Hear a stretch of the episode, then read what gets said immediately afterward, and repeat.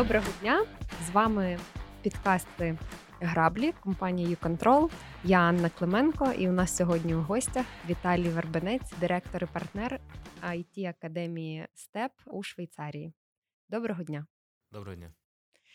Ми сьогодні з вами поговоримо про світ, як він змінився, як у цьому світі вам у Швейцарії розвивати навчальний проект, it проект який родом з України, так, компанія. І хотілося б, щоб ви розказали свій досвід того, як будувати бізнес в Швейцарії, е, ваші здобутки. Тому почніть, будь ласка, з того, з чого ви б вважали за потрібне. Um, я почну тоді здалеку. здалеку. Uh, на четвертому курсі в Одеській академії зв'язку я отримав нагороду від е, однієї з мобільних компаній. Вона була у тому, що по тому, як ти закінчиш навчання, тебе візьмуть в цю компанію працювати. Тобто на четвертому курсі в мене вже було розуміння, що життя вдалося. Але п'ятий і п'ятий з половиною курси я вирішив е, поробити щось цікаве. Це був ISEC. Угу. і ми робили дуже багато проєктів по всій країні і міжнародних. І тому, коли прийшло прийшов час до того, щоб війти в компанію, я вирішив, що мабуть цікавіше робити своє. Угу. І було декілька проєктів який робив до 27, але 27 я зрозумів, що, мабуть, це круті проекти для суспільства, а не круті проекти для мене особисто. Угу.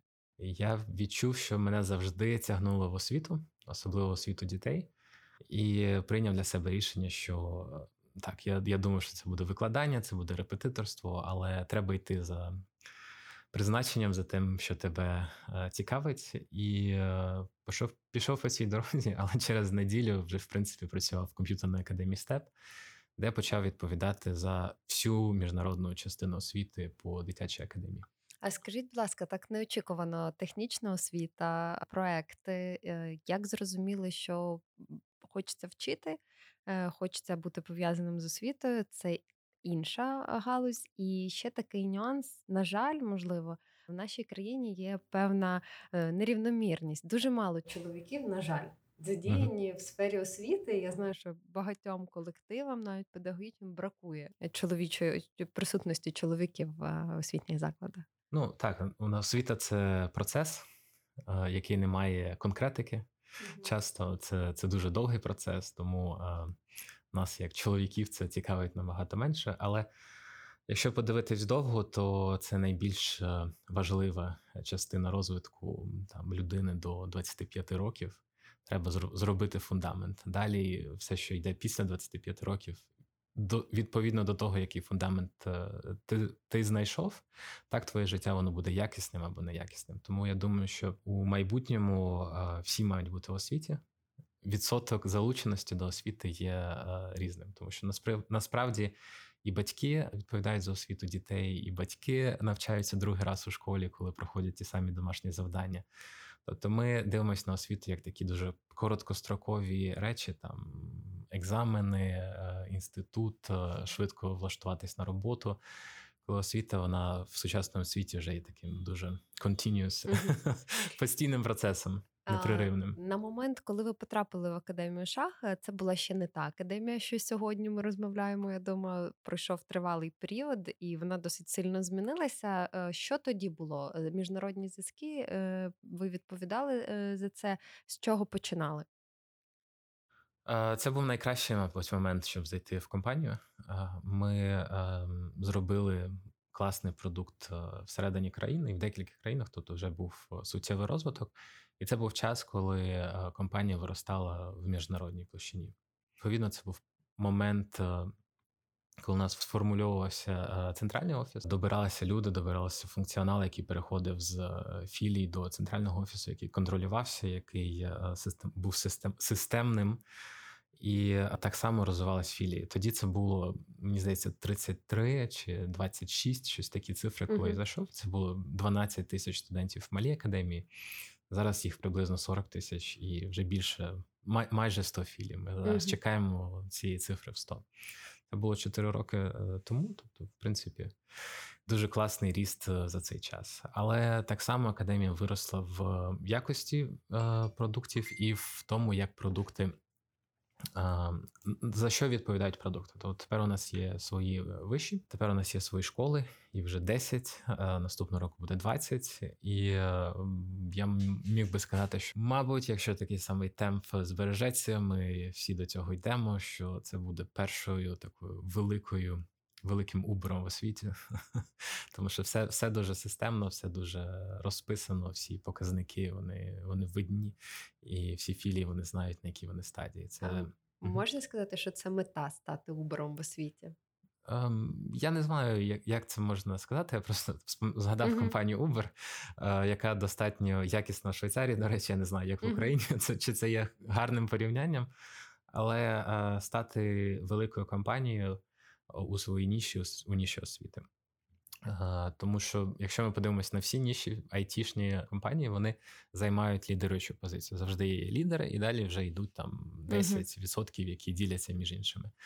Так само в таксі, так само там доставка їжі, так само все, крім навчання. Майже угу. всі сфери вони вже були змінені сучасним технологіям, крім навчання. А ви сказали, що все дуже системно. Компанії, скажіть, чи показники ефективності в Швейцарії у вас зараз ті самі, що і по всій компанії, чи є певна регіональна відмінність, що ви відслідковуєте там? Є певна регіональна відмінність, але це пов'язано з, ем, з тим, як. Е, як взагалі працює країна? Да? У нас є велика частина працівників, навіть дві треті працівників, вони працюють не в Швейцарії, адміністративних. А викладачі вони працюють в Швейцарії. Відповідно, змінюються показники через те, що змінюється, змінилася оргструктура компанії порівняно з компанією в Україні.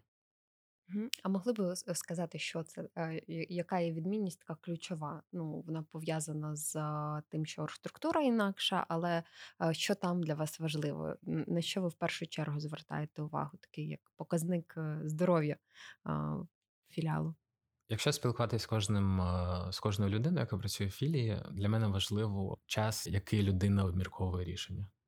Тобто це це в персональній комунікації завжди там кожну неділю, там хвилин 10-15, про що людина думає. Для мене важливо, щоб вони не думали. Для мене важливо, щоб були супер детальні інструкції про те, як приймати рішення і чому таким чином приймати рішення. Хто це... розробляє, вибачте, ці інструкції? Ну, це я розумію. Тобто, і потім ми ці інструкції вже переводимо там на на, на більш на інші філії, на інші локації. Ми є в двох е, локаціях, де саме наші офіси. Ми є в трьох школах, де ми проводимо додаткові заняття. Ми також відкриваємо час тимчасові філії, коли в нас є е, табори, коли є канікулярні програми. Тобто там додається ще декілька філій. Ми постійно так маємо такий як як акордеон, коли там ми розливаємося на літо, ми знову трошки менше, а знову трошки більше на літо. Так ну, Це далі. такий підхід е, індустріальний, як в Макдональдсі е, е, застосовувався так, школа Тейлора, чи можливо це просто. Це якось видозмінено. Чому важливо, щоб не думали і щоб були такі чіткі інструкції? Що це дає е, вашому бізнесу? А, ну, дивіться, вони не думали над технічними питаннями. Зроблю тут е, момент. Інша частина, що Е, тоді в них з'являється час думати над поліченням процесів, над пошуком е, нових ідей, нових е, нововведень, як такових. Да? Тобто, uh якщо вони не зайняті проблемами постійними, в них є час думати про те, що можна зробити краще. Тобто, я я, я зробив таку помилку, uh що в нас так в принципі працюють всі швейцарські компанії. Ми намагаємось рутину або віддати на аутсорсинг, або автоматизувати. Угу. А розкажіть, будь ласка, про автоматизацію в Швейцарії взагалі і в вашому бізнесі, і, можливо, в країні є якісь особливості? Так, це починається е, розбивання бізнесу на систему, що є такою моєю останньою моїм останнім пешен. Ми починаємо з того, що як до нас приходить клієнт. Да, Зазвичай це, це реклама. Але дуже важливо зрозуміти, що ми робимо до того. Ну що що ми робимо, які предпосилки до реклами. Mm-hmm. Тобто це дослідження ринку, це спілкування з батьками, це постійна оцінка того, що взагалі відбувається на ринку. З цього року нам, наприклад, стало працювати набагато простіше, хоча були два, ну вже є два локдауни, де майже все замирає. Це не так, як тут. Там угу. там не можна працювати, і ніхто не буде так мовити порушувати Пор, це порушувати так. Але е, у суспільства виникло розуміння, що світ зміниться, І е, точно не буде так, як раніше. Там, Якщо я тут спілкуюся з друзями, там кажуть, ну, скоріш за все, це щось змінить. А в Швейцарії я розумію, що ні, це це зміниться. Тобто ми можемо працювати вдома, 40% е, робочої сили вже може працювати вдома постійно. Це такий відсоток, який ми там прорахували, і говорили, і сказали, що так. Тобто ми не будуємо більше робочих центрів, люди залишаються вдома, люди залишаються в невеличких селах. Ми починаємо розбудовувати села, ми не фокусуємося на розвитку великих міст. І е, з'явився страх е, у батьків, такий трошки більш наявний, що дитина не буде готова до е, майбутнього, як з точки зору технічного е, розуміння, що як працює техніка, тому що він буде сидіти вдома і не знати. І батьки бачили, що дитина не знає, як там зробити зум, да? як там включити мікрофон, як піднати наушники. До того моменту, що а, а, батьки розуміють, а, діти не є. А, ем, Діти не є тими, хто може собі ставити задачі, хто може ці задачі виконувати. В швейцарських школах це вирішують е, там психологи, це вирішують викладачі, які працюють з дитиною над тим, щоб е, у дитини цей ця ці навички вони виникли. Коли ми переходимо в освіту, можна вибудовувати самі курси, самі програми таким чином, що це є всередині, тобто це не не є додатковим. Тобто, без без цього твоя команда програє з робототехніки. Так, якщо ви не поставили цілі, якщо ви не прочитали вдома вдома, що що треба робити, які будуть задачі, і не подумали, не списались над тим, щоб це зробити, то ну ви ви програєте. Так? Тобто можна будувати сам курс на тому, що ті команди, ті люди, які більш ефективні, вони є тими, хто хто отримує кращі оцінки. В наших е, реаліях досі інколи ті, хто запам'ятали більше, ті отримують класні оцінки. Ті проходять тести, ті проходять екзамени. Розкажіть, будь ласка, про взаємодію малого середнього бізнесу з великими гравцями ринку Швейцарії. Е, цікаве питання. Є дуже багато бізнесів в Швейцарії, які не мріють стати середнім бізнесом. Тобто малий бізнес, який не мріє стати середнім. Дуже багато бізнесів, які не хочуть а, виростати там у франшизи, які не хочуть розширювати і повторювати себе. Чому? Тому що а, людина вирішила для себе, що там ось я отримую трошки більше середньої зарплатні як бізнесмен, ніж середня по ринку. У uh-huh. мене є сім'я, і в мене є багато часу на сім'ю. Тобто там пріоритети дуже часто м, змінені, скажімо так, uh-huh. і такі більш екологічні. Середній бізнес він е, починає трошки конкурувати з великим бізнесом, але в принципі великий бізнес на 90% вирішує питання робочої сили, тим, що він привозить людей з інших країн найкращих. Угу. І тому не можна сказати, що там є такий перетин і конкурентність між ними. І не можна сказати, що там потреби малого середнього бізнесу, які доносяться до ем, до суспільства, є такими самими, які доносяться від великого бізнесу. Можна навіть сказати, що міжнародні компанії, інтернаціональні компанії, вони майже ніяк не зв'язані з тим, що відбувається в комунах, uh з тим, що відбувається всередині суспільства. Тобто це люди, які мають контракт на 2-3 роки, і зазвичай по закінченню контракту вони повертаються назад до своєї країни. Чи є якісь певні уроки е, ведення бізнесу в Швейцарії, які е, знадобились вам е, як партнеру в інших проектах академії? Так, я зрозумів, що е, дуже класно мати бізнес в Швейцарії і е, бути дотичним до бізнесу в, в, в будь-якій іншій країні. Е, Чому? Тому що в Швейцарії е, дуже дорогі інновації.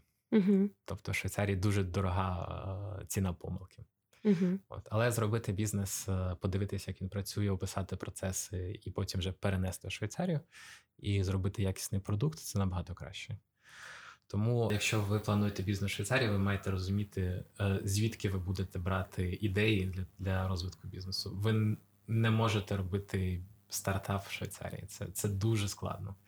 Краще в Швейцарії мати відділ продажів, відділ відділ самого продукту, mm-hmm. да, самої самої реалізації продукту, ніж відділ, де цей продукт створюється. А розкажіть, будь ласка, про те, як ваш план е, реалізувався, як ви потрапили у Швейцарію? У мене була ідея 22 роки е, бути в Швейцарії. Я познайомився з людиною, яка працювала якраз е, в ITU, International Telecommunication Union. І як випускник е, академії зв'язку, я думав, що це це типу топ of the top. Це було б дуже класно. Це керування розвитком зв'язку як такого в інших по всьому світу, в різних регіонах. Це було мені тоді дуже цікаво.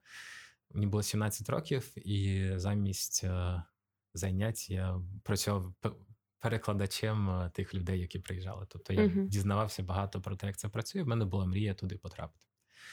Я про неї забув, uh-huh. але у здається, 27 ми виграли програму. Ми виграли участь в програмі Молодь змінить Україну як команда, яка виїжджає і цікавиться досвідом країни, потім повертається до України і намагається це втілити. Е, і ми були в Женеві, коли ми пролітали над Женевським озером, я всю цю ідею згадав. Е, тобто, можливо, і тут, тут дуже важливий момент. Е, у вас мають бути цілі, які ви якимось чином закріпите на папері.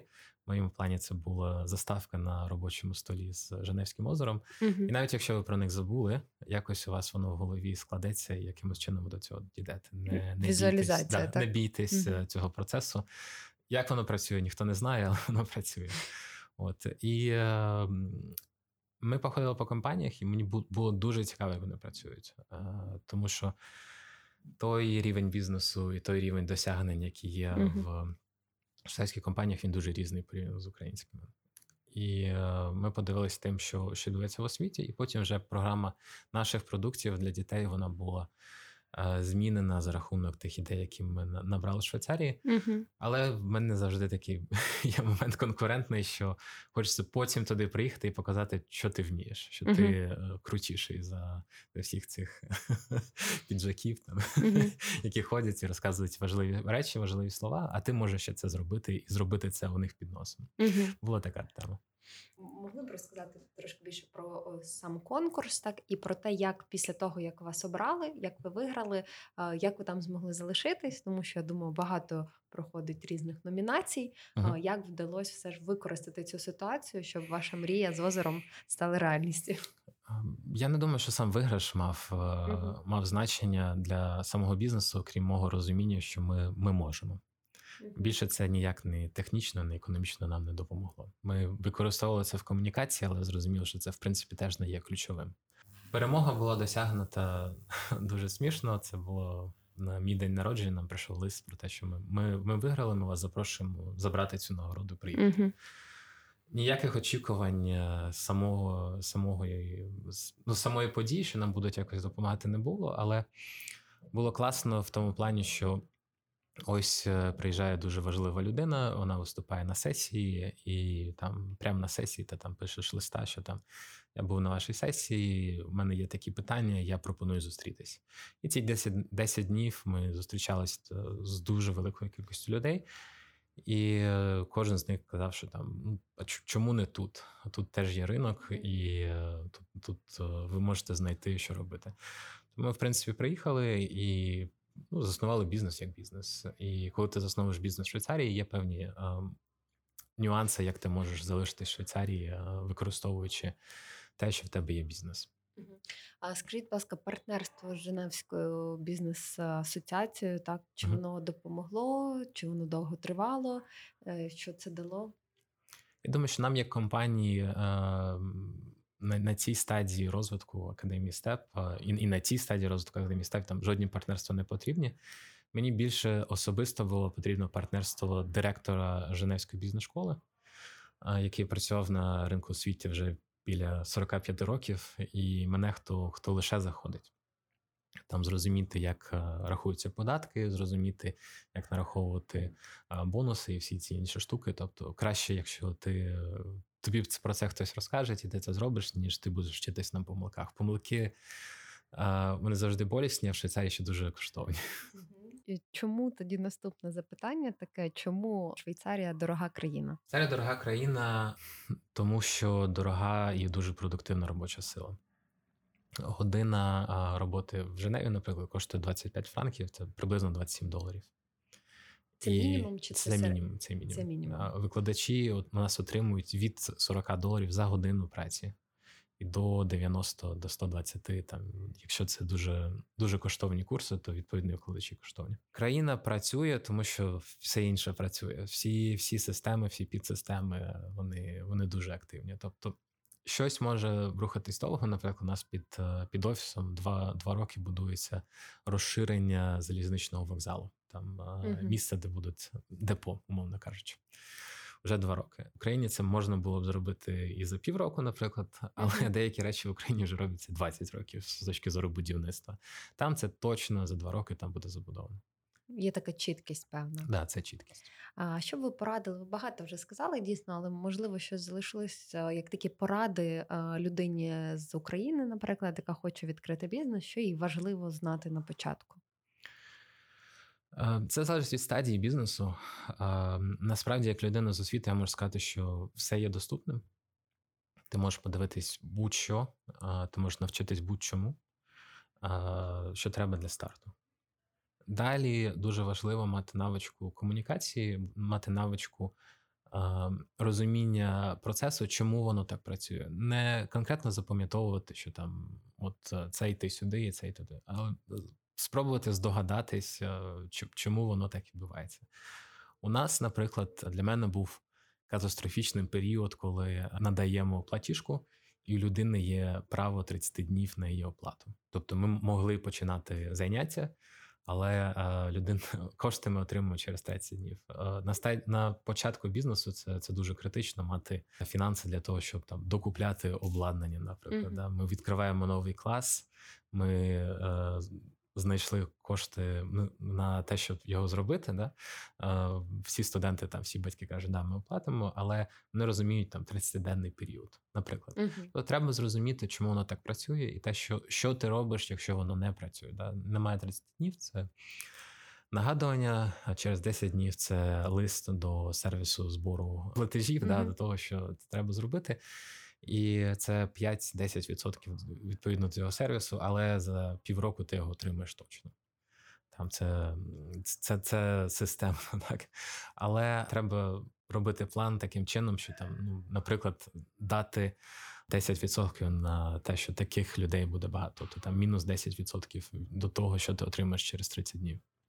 А ви сказали, є певні правила, які треба просто зрозуміти. Чи є ще якісь такі правила в країні, які вас спочатку дивували або були незручними, але ви дійшли до того, що це не просто так, що чомусь вони з'явились і тому пристосовуєтесь? Ну, найпростіше це з побутових речей. Угу. Тобто, там, коли можна приймати душ, коли не можна, коли на тебе можуть написати скаргу у сусіди, що після 11-ї ти включив воду і було галасно mm-hmm. або до до сьомої.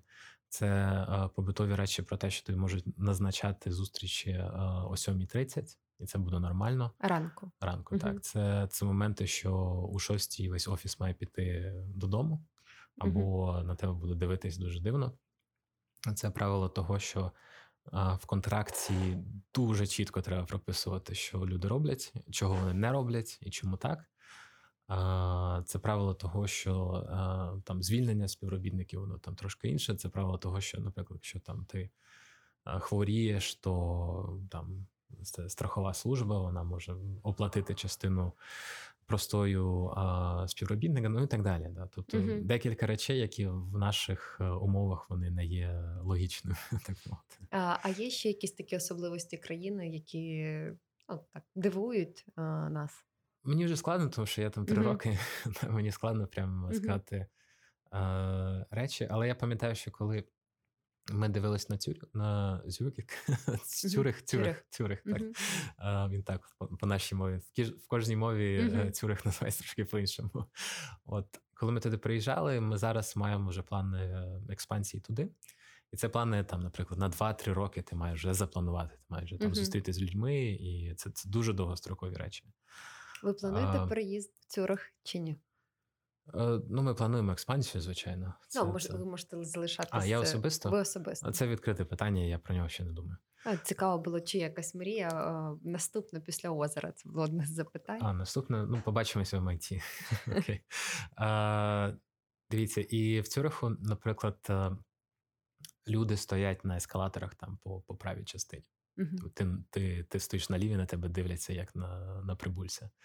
От в Женеві там вони можуть стояти по різним частинам. Uh-huh. Це це нормально. Да? В Цюриху там а, трамвай запізнився на дві хвилини, uh-huh. і я просто бачив, що люди на на зупинці вони дивляться типу, один на одного і починають переплановувати щось в телефонах, писати, що я там запізнююсь, вибачте, і так далі. Мабуть, трамвай не працює. А от потім, коли ти спілкуєшся з людиною з Цюриху, вони кажуть, що там, типу, та те, що там французька частина, вони взагалі не швейцарці. Mm. Вони там запізнюються на одну хвилину, це це просто не, неможливо. А, І так само ми працюємо з з двома мережі. Це щось схоже на наші ЖЕКи, mm-hmm.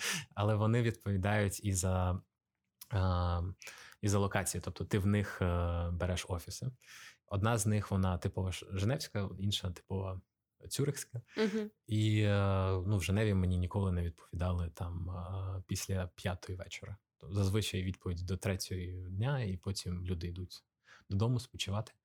От а ті, що в Цюриху, вони дуже бізнесові, вони можуть тобі два ночі відповісти на емейл. Скажіть, будь ласка, якісь уроки, які ви винесли, які вам чогось коштували? Тобто такі помилки, які не хотілося б повторити, або ви аналізували пізніше, ретроспективу таку проводили і розуміли, краще б я зробив інакше. Чи було щось таке?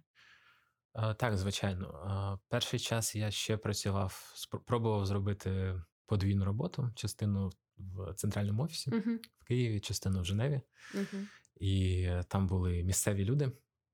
Я зрозумів, що без е, супердетальних інструкцій ну, ти не спрацюєш. Тобто, в перші в перші там 3-4 місяці філія працювала на тому, що я знав все конкретно. Я бачу, як це там в Україні на філіях працює. Я думаю, що от ми запустили, uh-huh. і далі люди так само підуть розбиратися і е, цікавитись взагалі, як воно є. Ні, воно все скочується в Європі до мінімально можливого рівня. Якщо ти це не ти не поясниш їм, що таке добре як це треба робити. Якщо ти не проконтролюєш на перших етапах, то неважливо, це буде Швейцарія, або це буде будь-яка інша країна, воно все так буде. Тут в Україні ми думаємо, що ну, типу, загубиш роботу і і не маєш, будеш мати багато клопоту. Тому люди вони мотивовані цією частиною. Зараз ти загубив роботу, ти два роки можеш не працювати на 80% від минулої зарплатні, яка в тебе була, буде оплачено угу. самим кантоном. Тобто там е, там трошки інакше. Але для людей дуже важливий розвиток. Тобто тут момент пояснення, момент планки він дотичний ще до того, що. Якщо ти пояснюєш стратегію розвитку компанії, як люди можуть бути, е, як люди можуть рости в твоїй компанії, то вони будуть е, дуже мотивованими і дуже багато будуть тобі привносити. У нас є 18 викладачів зараз. Ми збільшилися двічі в кількості викладачів uh-huh. з порівняно з минулим терміном. Я взагалі не роблю е, там публікації вакансій викладачів, тому що це всі люди, які приведені самими викладачами. Сарафанне радіо працює на, на вашу користь. Так? Вони кажуть, що це класна компанія, тут можна вирости. Там, коли вони там десь спілкуються з кимось, там сходи, спробуй. І дуже класно, що соціальні навички е, всіх людей, взагалі в Швейцарії, вони дуже високі, і тому немає багатьох проблем. Ну, Ем, таке є в Україні, що людина любить викладати, але вона може викласти просто там, перечитати. Да? Вона цікавиться mm-hmm. предметом. В Швейцарії точно так само люди цікавляться людьми, люди цікавляться дітьми, і тим, що відбувається, там немає грубощів на на вулицях там від між батьками там, і дітьми. Таких речей, які мені зараз в Україні дуже ріжуть. Е, все. Mm-hmm. А що для вас важливо, коли ви обираєте з ким працювати? На що ви звертаєте увагу? Чи є якісь такі нюанси або дані, наприклад, відкриті в Швейцарії, на які е, що ви можете перевірити про майбутнього колегу? Про майбутнього колегу можемо дізнатися майже все.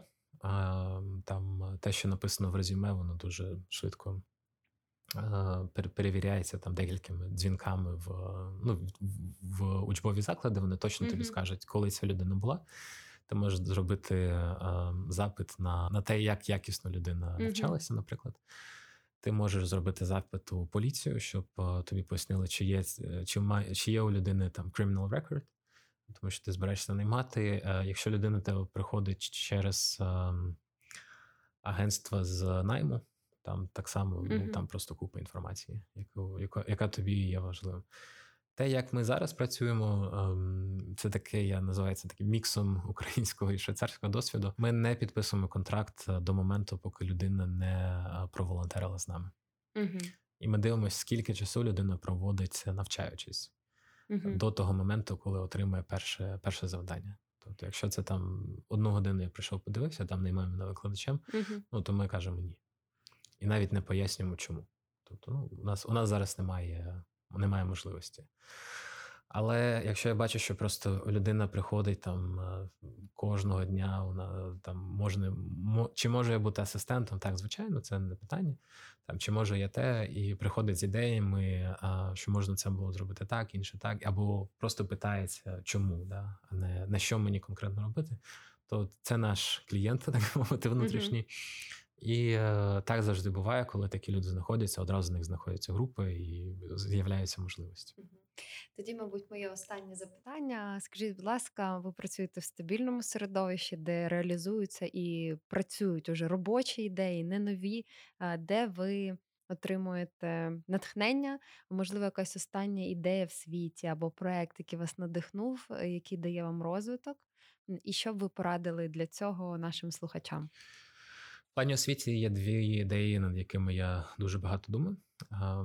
Перше, це так так зване unlearning. Це uh пере, це не перенавчання, це а, не навчання. Да? uh Тобто, коли ти робив а, речі а, ще там до, до коронавірусу певним чином, а тут тепер їх треба робити по-інакшому. Дуже важливий момент в багатьох компаніях, за які вони платять шалені кошти. Насправді це те, як швидко люди переключаються. uh і все йде до того, що ми будемо переключатись дуже багато разів під час життя, і ця навичка вона стає такою описаною mm-hmm. зараз. І дуже багато досліджень в Америці вони ведуться по цій тематиці, саме unlearning. тобто mm-hmm. не не завчити, не, не завчити, запам'ятати, а зрозуміти. зрозуміти, чому так, і коли це буде змінено. І насправді, якщо подумати про програмування, це воно і є. Тобто, в тебе є певні дані, які тобі надходять, і відповідно до цих даних ти робиш алгоритми. І ти постійно перевіряєш, чи цей алгоритм він ще досі цікавий чи не цікавий uh-huh. тобі тобі особисто і твої, твоїй компанії. Інший момент, е, в який ми зараз приходимо, це до самого навчання. Тобто в Україні більше шкіл це про те, що те, щоб щось знати, mm-hmm. да, це це інформація, факти, mm-hmm. опановувати факти. Тести це про те, там конкретно А, Б, С і так далі. Ти mm-hmm. вибираєш правильну відповідь. Це перша частина. Інша частина це про світу навичок, тобто навчити щось робити. Це вже більш істотний рівень. Це працювати з тими знаннями, які в тебе є, робити з ними щось. І тут багато компаній вони про це зараз починається зміна, трансформація в цьому.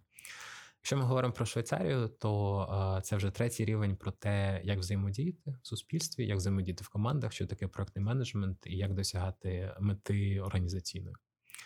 Ось вони більше про це в, свої, в своєму навчанні. Ну і четверте, це взагалі хто ти такий. Тобто я починав з того, що я прийшов в академію е, Стеф Шах 27 років. Мабуть, якби моя освіта була трошки більш ошвейцареною, я прийшов в академію Стеф там в 19 mm розуміти, що це моє покликання, і, мабуть, ми б зараз говорили не про дві філії в Швейцарії, ми б говорили там про всю Швейцарію, країну, яка працює системно. Ось ці моменти вони дуже важливі, і я дуже радий бути час бути зараз в Україні, щоб подумати, як ми можемо трансформувати наше конкретне вміння доносити навички, тому mm що там питання навичок і питання інформації, воно якраз е, менш чіпається, а з іншого боку, сюди доносити питання, як як працювати в командах і взагалі що робити зі своїм життям і навіщо. Дуже дякую за таку цікаву розмову. Нагадаю, ще раз з нами був Віталій Варбанець, директор та партнер it академії СТЕП Шар. Дуже дякую. Залишайте свої коментарі та лайки до нашого подкасту. Всім гарного дня. Віталій. Так, всім гарного дня і мрійте про великі речі.